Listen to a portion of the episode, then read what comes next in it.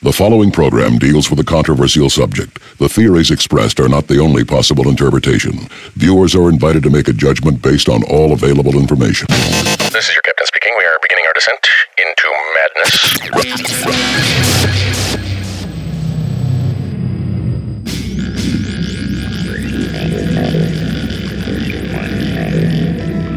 Open, open your, your, your mind, mind.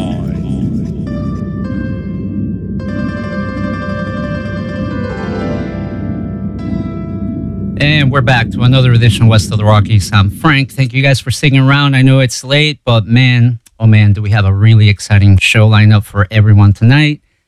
I'm being joined by uh, Genevieve. Genevieve, I know you're you're a bit Yeah. under the weather. I'm feeling a bit under the weather, and uh, yeah, Yeah, I'm glad that you're here uh, because tonight's guest, uh, I'm not just speaking for myself, the, tonight's guest is definitely one of our favorite uh, authors with a very unique insight, I feel, into matters that I think a lot of us don't get to experience. And we've had him on in the past, and I had a great time diving into some of these topics with him. And we also want to take the opportunity to let people know that he will be at this year's Contact in the Desert conference happening May 31st through June 3rd at Indian Wells Resort and Spa. And uh, if you haven't been, I definitely urge people to go. I feel like Whitley. I listen from beginning to end. Yeah, one of the things that I love about Whitley is that he always has new information every time he he's at this conference. And like I said, I can't wait to uh, see what he has in store this year. Tonight, we're gonna focus on his latest book, which is called The Afterlife Revolution. It was released in uh, 2017, and man, it, it's probably one of the most fascinating books. So, without uh, further ado, let me uh, have Whitley join us. Whitley, can you hear us? Okay. I certainly can. thank you so much for being on the show. Like I said, uh, we always have a blast uh, talking to you and and just uh, going down this rabbit hole of uh, mystery. Really, to start off, I wanted to ask you something because you're you know you're one of those people that I appreciate their insights into current events. And there's a quote in your book that, uh, if I may, I would like to read, uh, where you talk about science and. Uh, it says science is a great triumph of the human mind. For the past 300 odd years, it has been applying theory to detected phenomena and coming up with ever more accurate and useful insights. But when there is data it doesn't know how to detect, the system falters. It's funny because a couple of weeks ago, it was all over the news that we got our first glimpse at a black hole. And this had been just theoretical for many, many years. And it seems like science has validated it. Do you feel that we're entering an age of uh, apocalypse, an age where things that were previously unknown will be revealed to us, and that science will be more of an ally than an obstacle? Well, that's a good question. Science is a um, it's a it's a it's a system, a set of processes that are applied to observational material. In other words, once something is theorized or detected, and then detected, it can be analyzed, and the scientific method depends on both things. You must have theory, but you also must have something there. And the great difficulty with all of this material that lies outside of the physical world is that it's not detectable by any kind of scientific instrument we have because our science has never observed anything on a consistent basis that isn't part of the material world as we see it. I don't believe there is such a thing as a supernatural world. I don't think there's any split. I think that it's largely an issue of detection, that we do not yet have the means to detect these other energies. And in part, it's because of them, because you, you get into a realm here where non physical presence is intelligent and conscious, and it therefore may or may not want to be detected by the physical level. Now, getting back though to the idea of great change coming, an apocalypse, it could be that we are on the edge of extinction that this planet is going to go through a really bad time, and we're going to either be beaten up badly or altogether disappear.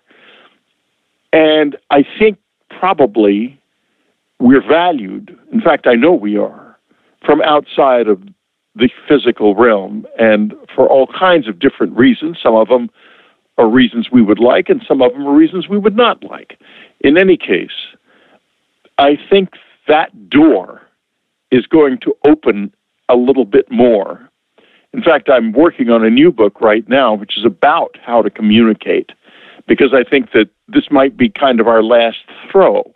Mm-hmm. That if we can get their help and their insights, we might be able to make some scientific advances that would enable us to communicate with them on a more uh, consistent basis and use whatever information they may have to offer to help us get out of the pickle we're in. I can definitely get on board with what you're saying because it does feel like we're kind of at an apex in our human existence. And I think that really is a great segue to get into this book that you uh, recently published in 2017 called The Afterlife Revolution. Because to me, it really was revolutionary what you chronicle in this book. Something that is very interesting, and I want to give you a chance to explain to the folks listening, is that this book, unlike some of your previous books, was co authored by your wife, Anne, who sadly passed away in 2015, two years before the book was released. Can you explain to people why she is a co author in your latest work? Well, what happened was this Annie passed away in August of 2015. By that time in her life, Anne was what I would describe as a conscious being, much more aware of reality and the world around her than we generally are, and uh, a really enlightened person. And when it came time to die, she died consciously, without fear, and the whole thing was remarkable in the sense that there were manifestations after Anne died that were similar to what are described as the emergence of the rainbow body in Tibetan Buddhism. It was no ordinary death because the first in rainbow body, when the soul leaves the body, the body is smaller and completely unrecognizable immediately. And that is exactly what happened with Annie. I was sitting in the living room with my daughter, grand, uh, my daughter-in-law, and my son, when I suddenly heard Annie in my head say, "Whitty, I'm dying right now." And I rushed into the bedroom and laid my hand on her heart and said, "Goodbye, goodbye, goodbye." And after a few more beats, her heart stopped. And suddenly, I was not looking at Anne anymore. The face, the body had completely changed. It was just shocking. Never seen anything like it. But we know I haven't had too many. I've had three or four experiences with people who died before my eyes. No one ever changed like that. Then, when uh, I, as she was taken away that evening, a strange sort of mist kind of surrounded the whole area. And my son and I were so confused. We took a picture of the hearse leaving inside this mist, which I still have. Then a few days later, when we were going to her wake, rainbow after rainbow appeared in the sky. It was it was certainly possible. It was one of those skies that could produce rainbows, an unsettled sky, in other words. But there were just so many, one after another. And as we drove along the highway, we took pictures of them. And it occurred to me then this is the, all, these three things are the main signs of this transformation. And I was deeply in grief at the time and forgot about it, put it out of my mind. But then, let me back up a minute the night she died at 7:15, uh, I believe it was 7:45, I was just sitting there by 9:30, just disconsolate, almost unable to move, when the phone rang, and I thought, "Oh God, it's the last thing I want to do is answer the phone." But I answered it anyway, and it was a friend, Belle Fuller, who said, "Whitley, I just had the funniest thing happen. I heard Anne tell me to call you. So is she all right?" She, Belle knew she was ill, and I said, "Belle, Anne died about an hour and a half ago." That was the first time. Then a few days later, I was out in Palm Springs with my kids, and we were in the mountains above the city. They were hiking, and I was sitting on a bench just wishing that I had some sign from Anne. My phone rang, and it was Claire Henry in Nashville, William Henry's sons. Uh, some of you, I mean, sis, wife, some of you may have heard of the Henrys. They're, if you haven't, go to williamhenry.net and you will find something truly beautiful. In any case, she said, Whitley, I just had something odd happen. I heard Anne's voice in my ear very clearly tell me to call you. And that those were just two of what became in Dr. Gary Schwartz, who's an expert on the afterlife, whole afterlife business, said was one of the best documented cases of an afterlife return that he'd ever heard of. And he wrote a foreword to the book for that reason. But um, I realized eventually that Anne was doing this. And, and I remembered that back in the 90s, when she was reading all the communion letters and realizing that the dead and the visitors are all mixed up together, it's all kind of one thing, she came out of her office and said, Whitley, this has something to do with what we call death. And at our cabin, people would often see their dead friends and relatives in the context of multiple witness close encounter experiences. So obviously there was a connection. And Anne and I talked about it, and we decided that the first one of us to die would try to contact the other one, but not directly, through friends who we had told nothing about any of this. Because both of us are too skeptical. We would never I would never have believed if she tried to contact me directly because I would have thought it was my own imagination. Right. So eventually I remembered that, or I think I remembered it. It's it was just a brief conversation. It couldn't have lasted more than ten minutes at most, but I'm pretty sure I've remembered the gist of it. And I thought to myself, my God, she's doing it. This is what we talked about all those years ago. And it went on like that, and it developed into a direct relationship that has gone on ever since. In fact, on my website, unknowncountry.com, just a week or so ago, I published some things that Anne said to me. Uh, she's still very much present, very much. And I think our dead all are present. And I think that the close in, a lot of the close encounter experience is about removing this veil, which is really more of a wall between the living and the dead because I don't think that's present in the visitors. I think the living and the dead have no veil between them, the souls that are in bodies and the souls that are not. And I don't think there's any reason for us to have such a veil either. And where we're going, the direction we're going in, is to a much larger species that extends across what is now a boundary between the living and the dead, and a whole different kind of mankind. One of the things that you mentioned is the visitors, and I really wanted to touch on that really quick because we're talking about life, death, and the afterlife. So, how do the visitors uh, play into this cycle, or at least what I'm assuming is our cycle of existence? Well, that's an awfully big question, and I would not presume to be able to answer it fully. I can tell you directionally where I think this may be going they are a larger consciousness than we are. And they live in part in the physical world, but also elsewhere. And I have been in my life out of my body a number of times. I've never been able to get out on my own, unfortunately, but I have been taken out five or six times, conscious of it, and in fact have been seen by people when I was out of my body. I ended up, to my great horror and embarrassment, standing in Linda Moulton Howe's bedroom back when she lived in Denver. And she saw me. And of course, she was shocked out to her core because she didn't expect to see that in the middle of the night, and, especially.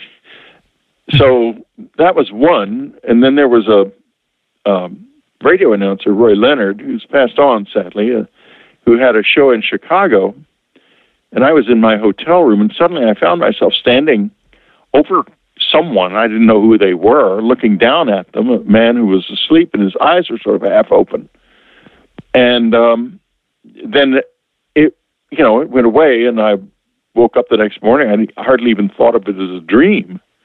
I, I remembered it, but that was all. And I got to the TV radio studio just before we went on the air. He said, "By the way, what were you doing in my bedroom in the middle of the night last night?" Mm-hmm. and then we went on, and he asked about it on the air, and I, I didn't know what to say. I was so I was so embarrassed. I, I couldn't think of what to say.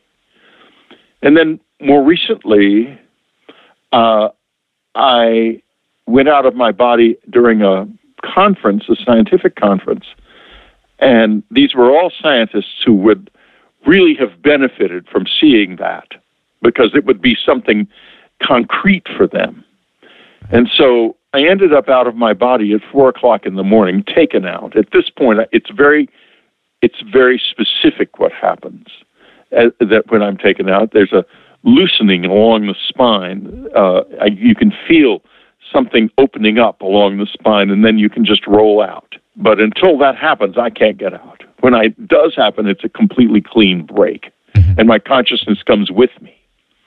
In any case, I didn't realize at first that I was out of my body, and I found myself in the hallway at four o'clock in the morning, and the doors all had spring locks in the handles, so I couldn't get back into my room. And I thought, oh my God, how have I, in the world, have I sleepwalked? And then I was gliding, and I realized, oh my God, I'm OBE. How fun. And the first thought was, I've got to wake some of these people up in this state because I know I can be seen in it sometimes. And I went into one room, and the guy was totally dead asleep. I, you can't do it. You can't shake anyone or say anything. So I tried another room, but there was a lady in it, and I thought maybe not that because that's going to cause there's an extra level of problems that would arise if she sees a guy standing over her. Right. Anyway, I don't know how to wake her up, and she's asleep too. So I went into the third room, and there was a man there on his side with his eyes sort of open. I know all these people. They were not. They're all friends. I knew exactly who they all were. Um, and he suddenly, obviously, sees me, and I found I was able to converse with him. It was a very profound conversation. In many ways, it changed his life. And then, as he put it, when it was over, there went Whitley out up through the ceiling, which I did, and there was a whole nother level of the thing that I needn't go into now. But in any case, uh, when I got back in my body and went out to breakfast, of course, he had texted all of his friends at the conference about what happened. It was everyone was talking about it, and it was done so that these scientists who are all engaged in areas that are very close to what would be soul science if we had such a thing could experience this and know this that it is possible and that there's something real there. That's really you know mind blowing and just now that you were describing the, how the process of uh, having these out of body experiences if i may share an experience i had myself really quick because one of the things that I found really, I mean, the first few chapters of your book are probably some of the most beautiful yet difficult chapters to for me to to get through. Um, and I encourage everybody to to grab a copy if they don't have one already.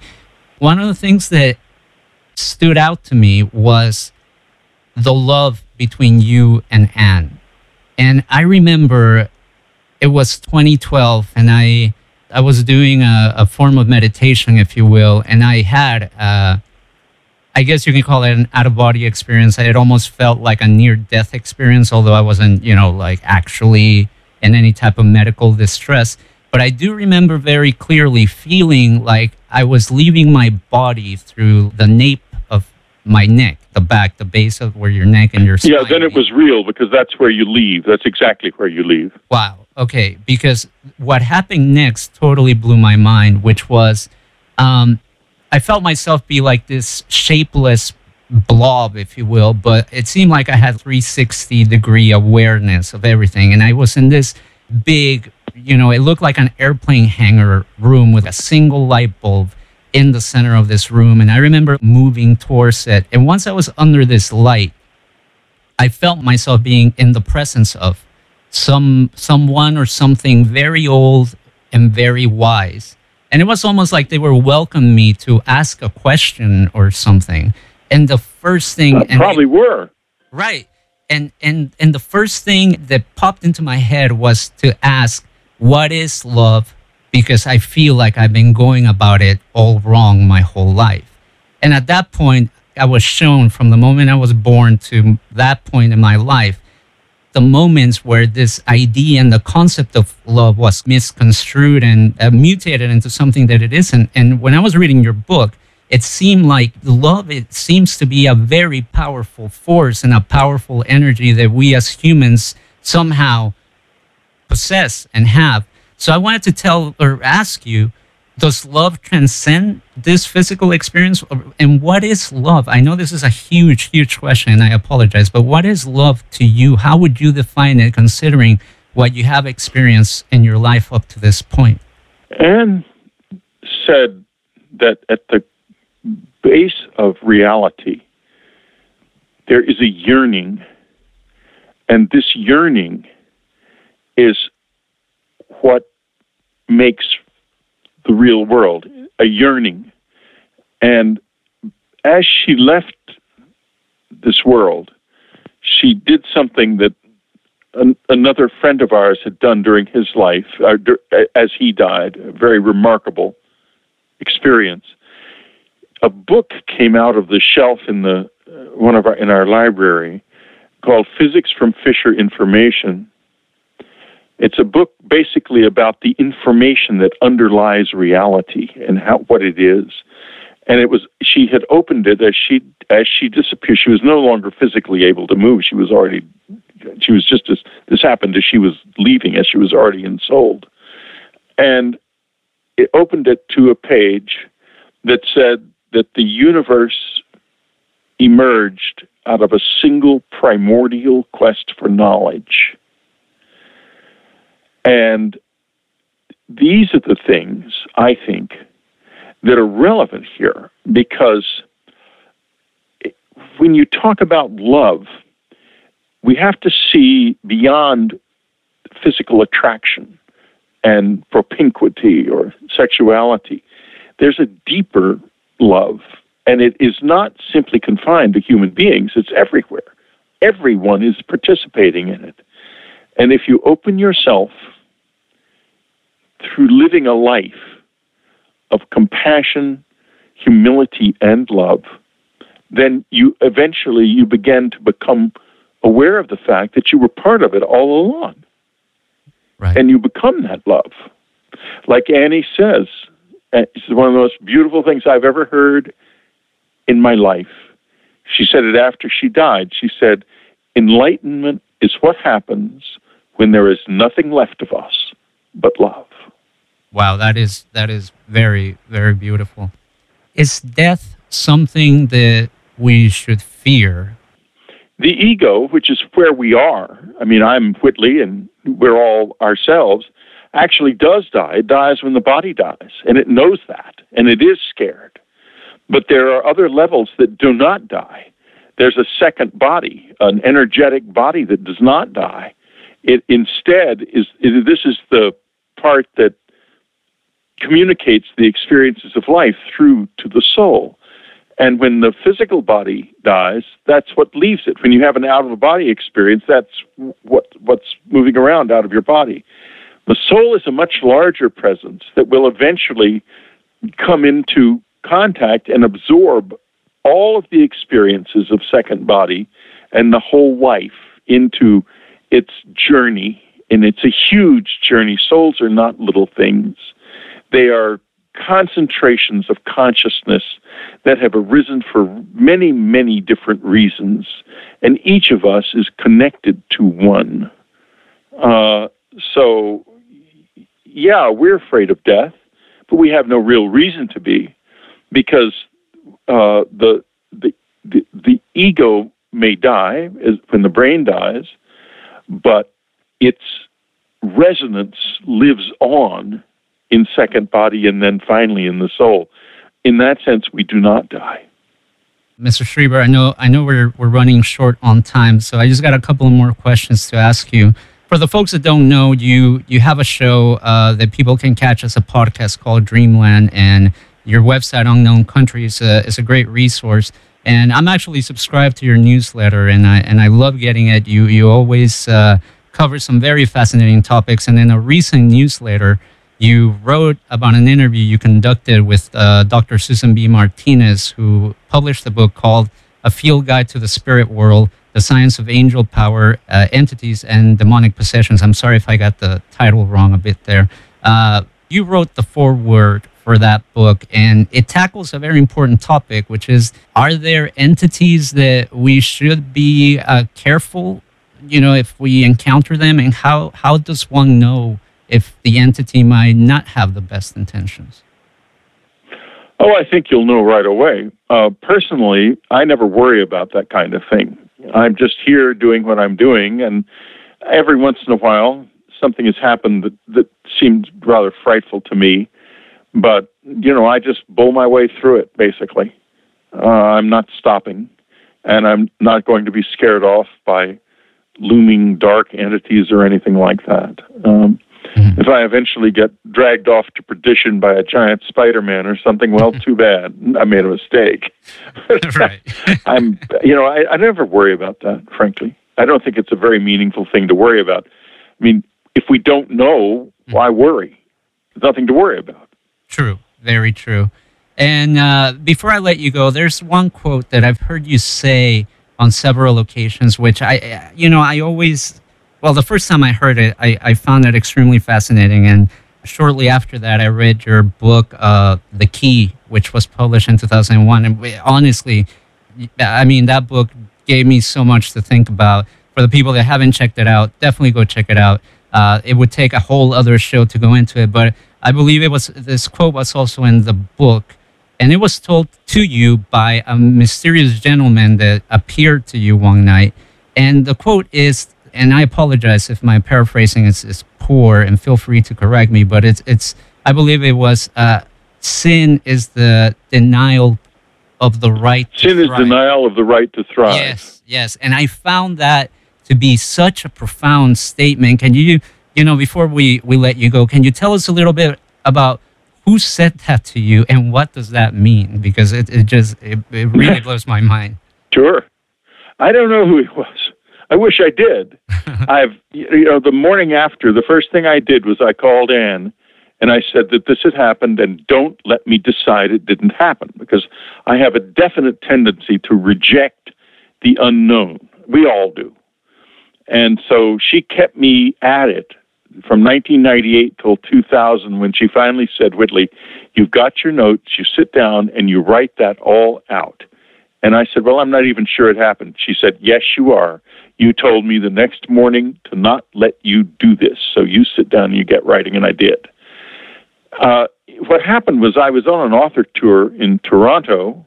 It was the last night of the author tour. And there came a knock at the door of my hotel room. I thought it was the room service waiter, and I let this person in. And instead, he walked over to the window, turned around, and started talking. And I, I was about to throw him out because it was very late. It was like uh, one o'clock in the morning, and I, I thought, my God, I've let a fan into my room at one o'clock in the morning. This can't be good. But then he said something absolutely extraordinary about the Holocaust. He said that because of the Holocaust, a child had not been born who would have understood the secret of gravity, and for that reason, mankind remains chained to the earth. And I was taken aback by that. I, would never heard anything like that before in my life. So I, I started a conversation with him because I, you know, I, I went from get out of here to I don't want you to leave. Right. And we talked for maybe 30 minutes or so, 45 minutes at most. And among the things he said was sin is denial of the right to thrive, which, in my opinion, is one of the great moral statements. Because this right to thrive, it's not, it's more than just the right to, in other words, just by ignoring the world around us, we, we don't live enough of a life. This is saying that you have to proactively engage in the process of a thriving living community. And to me, that means all life, that, that we are shepherds here. And denial of this job as a shepherd of life is sinful. And that's why when somebody, when you know, we people say they don't believe in this global warming, which is real, quite real. I mean, the science is undeniable. It's a sinful thing. It's, I mean, to do it in public and to con- try to convince other people not to believe in it, uh, that's very sinful because it's going to lead to the deaths of many, many of our children. Um, it's denial of the right to thrive. Wow. I remember the first time you said that at one of your presentations, actually at a, at a previous Contact in the Desert conference. And then after that, I, I picked up, like I said, a copy of The Key and I found the quote there. And a great book, a great book. I definitely encourage people yeah. to, to pick it up. You can live by that quote. You just have to work at it because you have to keep examining yourself. Am I doing this?